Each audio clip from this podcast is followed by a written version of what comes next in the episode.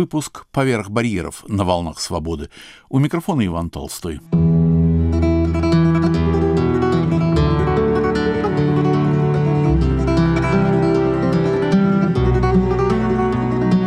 Гибель Гарсия Лорки. Новые подробности трагедии.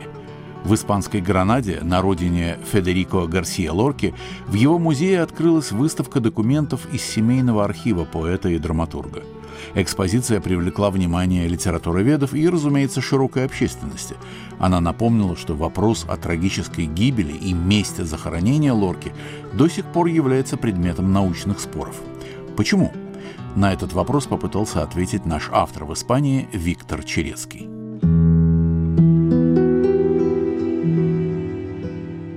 Действительно, со времени гибели Лорки, который считается одним из наиболее выдающихся поэтов XX века, прошло 85 лет. Но споры, кому и за что понадобилось его убивать, ведутся до сих пор. Неясно также, куда исчезли останки поэта – между тем, попытки ответить на упомянутые вопросы предпринимаются постоянно. Занимаются этим десятки специалистов, испанцы и иностранцы. По мнению одного из них, Мигеля Кабальеру, автора четырех книг о Лорке, причин, обусловивших сложность изучения, несколько. Во-первых, испанцы не смогли заняться судьбой поэта, как говорится, по горячим следам. Страной до середины 70-х годов правила диктатура генерала Каудильо Франко, воцарившаяся в 1939 году после мятежа и гражданской войны. Франкисты, которые хотя и открестились от убийства Лорки, предпочитали придать забвению все, что с ним связано. Так что, мягко говоря, исследования его биографии режимом не поощрялись. Разумеется, не было и доступа к архивным документам. Впрочем, все это не мешало заняться лоркой иностранцам. Правда, большинство из них плохо знали испанские реалии, а посему не могли ничего толком выяснить и лишь способствовали появлению самых нелепых мифов. Один из них, к примеру, гласит, что Лорка вовсе не погиб, а лишь потерял память и обитал многие годы где-то в Латинской Америке. Рассказывает Мигель Кабальеро. Тема Тема Лорки остается довольно болезненной для испанского общества, открытой раной, которую еще предстоит залечить. Ведь речь идет о смерти выдающегося поэта, одном из наиболее громких преступлений гражданской войны. К сожалению, еще не так давно история гибели Лорки базировалась лишь на разного рода устных рассказах. Все это было несерьезно. Что касается меня, то я с самого начала работы над его биографией взял за правило детально изучать архивы. Рассказы очевидцев тоже важны, но лишь в том случае, если как-то документированы. Ну а трагедия Лорки буквально обросла слухами. Ими особенно увлекались иностранные исследователи. Они приезжали под Гранаду, где был убит Лорка, и предлагали местным жителям деньги за любую информацию о нем. Желающие поделиться якобы имеющимися у них сведениями отыскивались без труда. Ведь это происходило в 50-е и 70-е годы, когда обитатели испанской глубинки жили небогато, и люди прибегали к чему угодно, чтобы подзаработать. К несчастью, все собираемые тогда даже сомнительные данные воспринимались всерьез и публиковались за пределами Испании. Подобные работы изобиловали откровенными выдумками, неточностями и неуместной патетикой. Тем не менее, они долгие годы доминировали в исследованиях о гибели Лорки.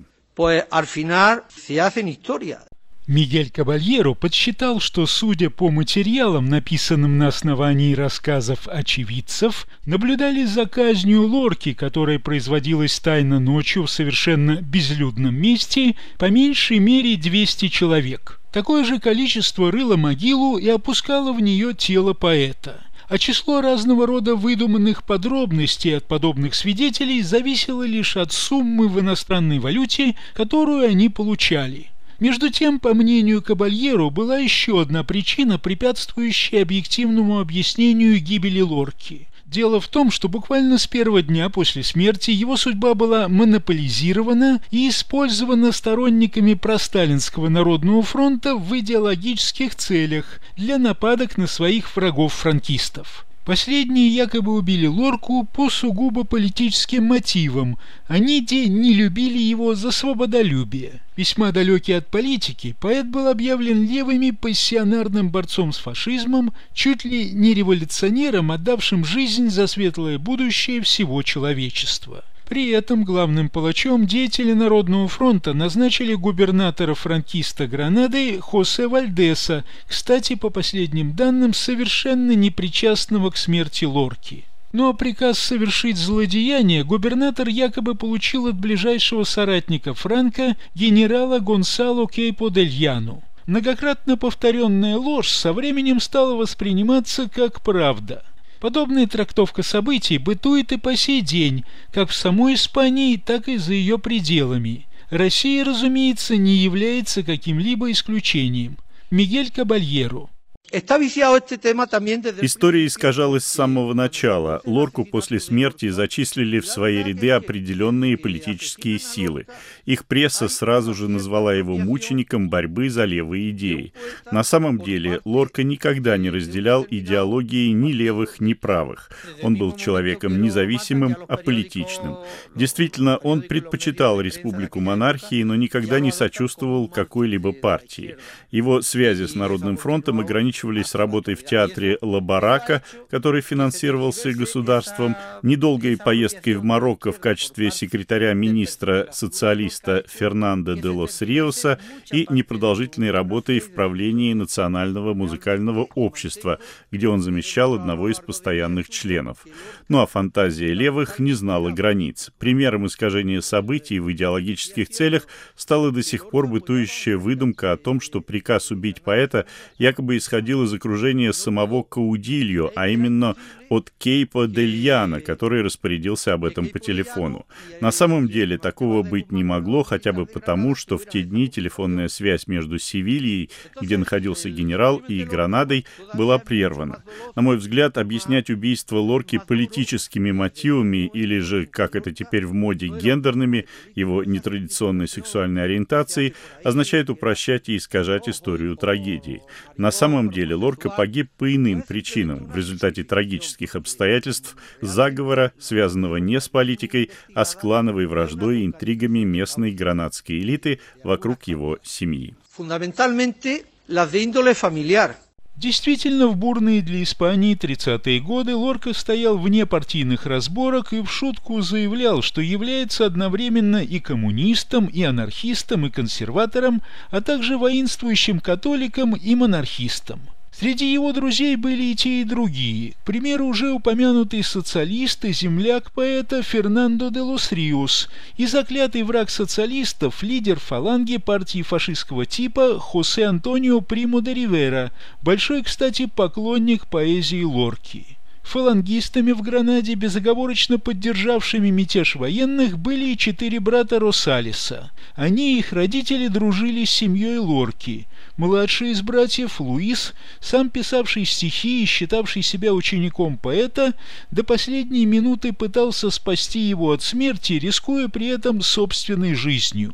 Кто же тогда в действительности и почему поднял руку на Лорку? Оказывается, это были местные олигархи-землевладельцы, к тому же связанные с поэтом родственными узами. Впрочем, последнее не удивляет. Дело в том, что в патриархальной испанской глубинке местная элита, а семья Лорки принадлежала именно к ней, общалась и заключала браки лишь в своей среде. Мигель Кабальеру, Первоначально попытались расправиться с Лоркой в фамильном поместье Сан-Висенте под Гранадой, где он остановился, приехав из Мадрида, его двоюродные братья Мигель и Арасия Ральдан. Ну а арестом поэта через две недели после событий в поместье руководил Хуан Луис Трескастрос, адвокат, местный лидер ультраправой партии «Народное действие», женатый на кузине отца Лорки и близкий друг Ральданов. Он же участвовал участвовал в расстреле поэта. Среди убийц был и Антонио Бенавидес, также родственник отца Лорки, племянник его первой, рано умершей жены. Именно он добил поэта выстрелом в затылок, так что связь родственников с убийством очевидна. Почему вдруг родственники ополчились на Лорку? У этой истории, как поясняет Мигель Кабальеро, глубокие корни – Исследователь утверждает, что объектом ненависти был не столько сам поэт, сколько его отец. Однако Дон Федерико Гарсия Родригес, бывший член гранадской мэрии, латифундист, человек с многочисленными связями, предприимчивый и в делах весьма жесткий, был недосягаем для своих недругов. И навредить ему они решили, выместив зло на сыне. Тем более, что время для мести было самым подходящим, начавшаяся гражданская война. Кстати, ситуация, когда убийство людей стало делом обыденным, повсеместно использовалась испанцами для сведения личных счетов. Брошенные любовницы писали доносы на своих обидчиков, обвиняя их в нелояльности к властям, должники на кредиторов, соседи на соседей, предприниматели на своих партнеров, чтобы присвоить их долю в бизнесе и так далее. Мигель Кабальеру Получив заверенное нотариусом разрешение семьи Гарсия Лорки, я смог познакомиться с хранящимися в архивах документами. Из них явствует, что Лорку действительно погубила вражда между родственными кланами. В основе этой вражды лежали экономические интересы. Конкретно речь шла о земельных угодьях, которые были приобретены отцом поэта на паях с семейными кланами Ральдан и Альба еще в конце XIX столетия. После проведения системы орошения они стали давать хорошие урожаи сахарной свеклы, значительно обогатили своих владельцев. Трения, а затем и вражда вспыхнули при попытке поделить эти земли с целью их продажи. Ну а Лорка стал объектом мести, которую врагам его семьи удалось осуществить в условиях гражданской войны. Был ли Лорка к тому времени известный поэт далек от клановых местечковых расприй? Оказывается, нет. Этим частично объясняется ненависть кланов и к нему лично. Поэт заслужил их нелюбовь из-за своих публикаций. В частности, для газеты «Соль» он написал статью, в которой раскритиковал гранадских землевладельцев, назвав их худшими представителями испанской буржуазии. В героях повествования Ральданы узнали себя – Кроме того, незадолго до трагедии Лорка завершил работу над пьесой «Дом Бернарды Альбы», в которой изобразил, причем в довольно гротескной форме, мрачные нравы, царившие среди состоятельного сословия Гранады. При этом в качестве прототипа он выбрал семью Альба. И хотя пьеса еще не была опубликована, автор сообщил о ее содержании в прессе тому же он изменил лишь имя главной героини Франсиски Альбы, а фамилию, как явствует из самого названия, оставил. Это возмутило как упомянутое семейство, так и братьев Ральдан, сестра которых была замужем за сыном героини. Кроме того, прототипами некоторых второстепенных персонажей тоже были легко узнаваемые члены двух кланов – Мигель Кабальеру считает, что претензии к Лорке в данном случае могли быть отчасти справедливыми, хотя, разумеется, они никак не оправдывали кровавую месть. Я полагаю, что речь шла не столько о сатирическом произведении, сколько о литературной мести семье Альба. Франциска Альба не была тираном, как ее изображает Лорка. Я изучил ряд документов, свидетельствующих о жизни этой женщины. Она, кстати, была довольно щедрым человеком, умерла в 1924 году, так что со времени ее смерти до написания произведения прошло много лет. Кстати, отец Лорки в свое время был был ее душеприказчиком. И это не все. По мнению уже упомянутого друга Лорки Луиса Русалиса, впоследствии ставшего известным литератором, определенную роль в судьбе поэта сыграла и элементарная зависть. Кузены-провинциалы не могли смириться с тем, что их родственник, с которым они вместе росли, пользуется всемирной славой, живет в столице, ездит за границу и общается с известными людьми, что о нем пишут газеты и так далее – ну, а они обречены на прозябание в своих поместьях в обществе неграмотных батраков. Вот запись высказываний Рассалиса на этот счет, сделанная незадолго до его кончины в начале 90-х годов. La gloria da más enemigos que amigos. Слава приносит человеку больше врагов, чем друзей, и в случае с Федерико, и в любом ином случае. Известность порождает массу завистников. Конечно, у человека появляются и почитатели, и разные знакомые, но друзей у него от этого не становится больше. Зато прибавляется огромное число откровенных завистников и недругов.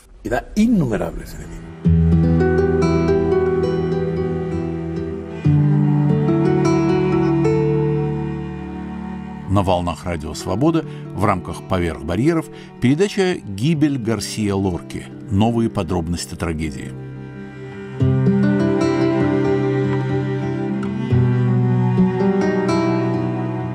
Посмотрим теперь, как разворачивались события, приведшие к гибели поэта. Лорка приехал в поместье Сан-Висенте из Мадрида в июле 1936 года, незадолго до начавшегося 18 числа того же месяца мятежа франкистов. Цель поездки – поддержать давно сложившуюся семейную традицию, вместе отпраздновать День Ангела, свой и отца, которого также звали Федерико. Кроме того, по свидетельству многих исследователей, поэт сознавал, что страна находилась на грани гражданского противостояния и как человек, не приемлющий насилие, пытался уйти от реальности, найти убежище на своей малой родине. Действительно, в Мадриде царила анархия. Ежедневные вооруженные стычки между боевиками ультраправой и левой ориентации приводили к многочисленным жертвам, в том числе среди случайных прохожих. Правые требовали навести порядок, левые – немедленной социальной революции. Активизировались и уголовники, грабившие и убивавшие якобы во имя социальной справедливости. Но правительство Народного фронта бездействовало – Пиком насилия стало убийство левыми радикалами парламентского спикера оппозиции Хосе Кальво Сотелу. Было ясно, что долго подобное продолжаться не может и что, как уже не раз бывало в истории Испании, власть под предлогом наведения порядка могут в любую минуту захватить военные со всеми вытекающими из этого последствиями для незрелой испанской демократии. Мигель Кабальеро Лорка даже представить себе не мог, что его поездка в Гранаду могла стоить ему жизни, тем более из-за старых семейных расприй. И это придает истории его гибели особый трагизм. Кроме того, поэт полагал, что поскольку его отец был состоятельным человеком и пользовался влиянием в Гранаде, с ним ничего там не случится. На самом деле враги семьи его уже поджидали. После начала военного мятежа Гранада сразу же оказалась в руках сторонников Франко. К несчастью Лорки, клану Рольдан удалось войти в доверие к мятежникам.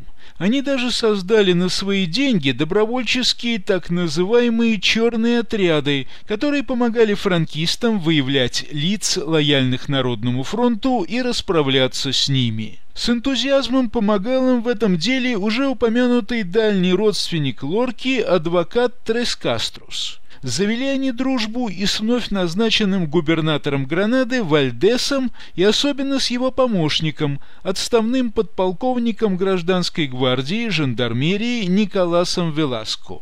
Почувствовав силу, братья Ральданы заявились к Лорке в поместье Сан-Висенте в сопровождении членов черных отрядов под предлогом поиска некоего сбежавшего убийцы. Боевики побили поэта, а кузены пообещали вернуться для окончательной расправы. Это вынудило Лорку переехать в город, в Гранаду, в дом к своим друзьям Росалисам. Он надеялся, что там-то ему нечего бояться, поскольку Росалисы были своими в стане франкистов. Но это только на первый взгляд. На самом деле в первые месяцы после мятежа среди сторонников Франко было много противоречий. В частности, велась ожесточенная борьба между фалангистами, исповедовавшими синдикалистские идеи классового сотрудничества, и традиционными испанскими правыми монархистами. Последним принадлежали рольданы – Именно они уговорили, не исключено, что с помощью подкупа, экс-жандарма Веласко подписать приказ об аресте и расстреле Лорки. Кстати, имя Веласко до недавнего времени находилось в тени и вообще не упоминалось исследователями среди главных виновников смерти поэта. Кабальеро полагает, что подполковника особо уговаривать не пришлось, поскольку с Лоркой у него были свои счеты. Подполковник гражданской гвардии Николас Веласко лично сформировал расстрельную команду и отправил Лорку в местность недалеко от поселка Виснер, где он был убит. Сделал он это по наущению братьев Ральдан. Таким образом, судьба поэта волей случая из-за временного отсутствия губернатора оказалась в руках героя его романса об испанской жандармерии. В этом произведении Лорка изобразил жандармов как зловещих, неспособных к состраданию персонажей со свинцовым черепом и с сердцами, затянутыми в портупею. Вальдес командовал отрядом, деяния которого поэт описал кровавую расправу с цыганами в Хересе де ла Фронтера в 1923 году.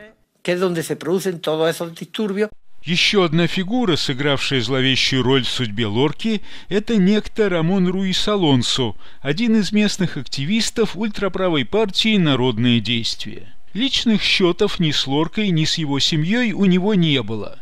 Зато были претензии к друзьям поэта, Рассалисам. Именно Рассалисы воспрепятствовали вступлению Руиса Алонсо в фалангу, посчитав его неотесанным хамом этот деятель и настрочил донос на Лорку. Дело в том, что жандарм, чтобы подстраховаться, отказывался подписать ордер на арест без формального повода, хотя бы доноса, и заговорщики Ральданы подрядили для этого Руиса Алонсо. В доносе поэт назывался опасным большевистским шпионом, личным агентом Сталина, с которым связывался по радио. Вот что рассказывает об этом деятеле еще один биограф Лорки Иэн Гибсон – это была личность, известная своей агрессивностью. По профессии Руис Алонсо был типографским рабочим, но считал себя мессией, способным указать народу путь к истине.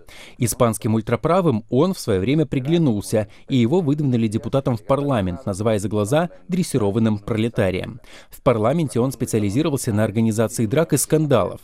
Когда началась гражданская война, Руис Алонсо почувствовал, что настал его звездный час.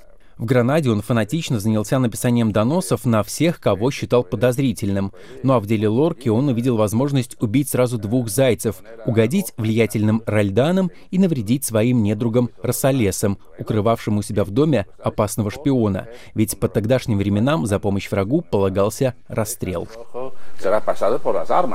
Лорку арестовали 16 августа после того, как толпа вооруженных головорезов из черных отрядов под предводительством уже упомянутого Трес Каструса ворвалась в дом Росалисов. Хозяев не было.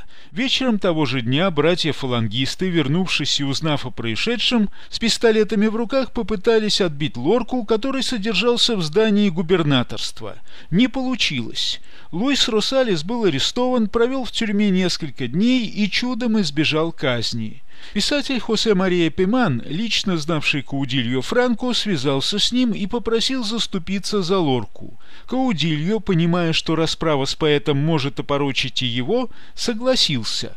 Однако его распоряжение об освобождении пришло в Гранаду слишком поздно, ведь палачи спешили, опасаясь, что влиятельный отец и друзья поэта нарушат их планы. Так что Лорка был казнен вскоре после ареста в ночь на 17 августа, хотя еще недавно считалось, что это произошло лишь через сутки. Поисками его останков многие годы занимался биограф Гибсон. Я думаю, что останки Лорки находятся в месте, на которое мне указал человек, вырывший ему могилу – Маноло Кастильо Бланко по кличке Маноло Коммунист.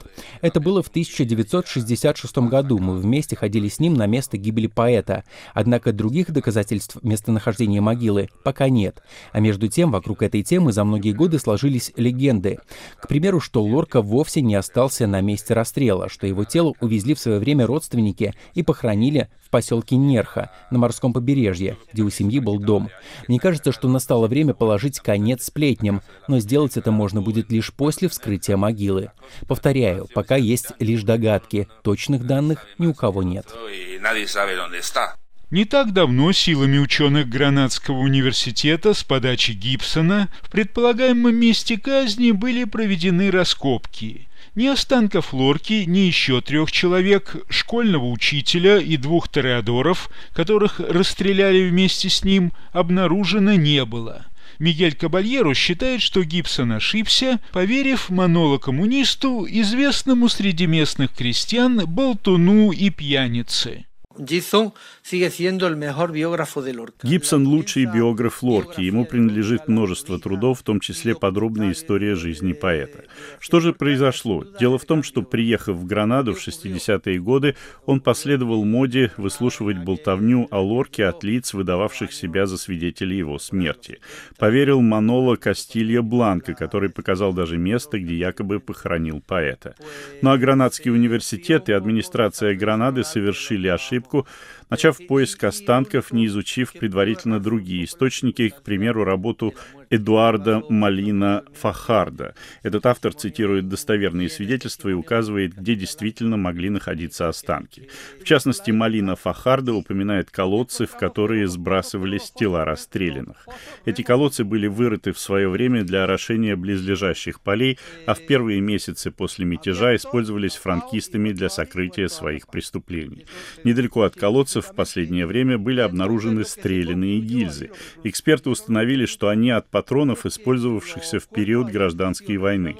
Установлено также, что эти колодцы вскоре после того, как туда сбросили трупы, были замурованы, но потом вновь открыты.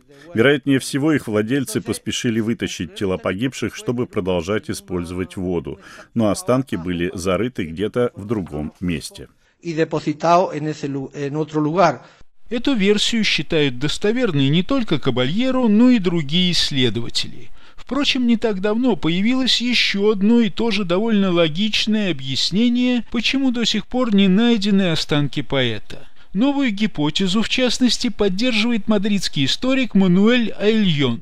Отцу поэта якобы удалось добиться выдачи тела через несколько дней после казни – Останки были захоронены в поместье Сан-Висенте, а в 1939 году перед отъездом семьи в эмиграцию в США отец перенес их на новое место, в часовню герцогов Сан-Педро в поселке Лачер, недалеко от Гранады, без какой-либо надгробной надписи, поскольку в то время имя поэта стало табу. Франкистские власти, как мы уже сказали, предпочитали замалчивать его историю помог в перезахоронении племянник отца, приходской священник, служивший в Лачере. Что касается самого Дона Федерико Гарсия Родригеса, то он умер в эмиграции в 1946 году. Затем умерла и мать поэта. В 50-х годах Лачер начал перестраиваться, его старые здания сносились. Через некоторое время была снесена и часовня – один из рабочих, опрошенных исследователями, вспоминал, что при сносе были обнаружены какие-то человеческие кости. Ими никто не захотел заниматься, останки были смешаны со строительным мусором и вывезены на свалку.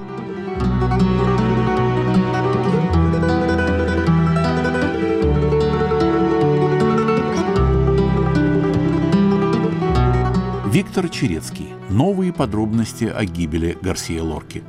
И на этом мы заканчиваем выпуск «Поверх барьеров», над которым работали режиссер Юлия Голубева и редактор Иван Толстой.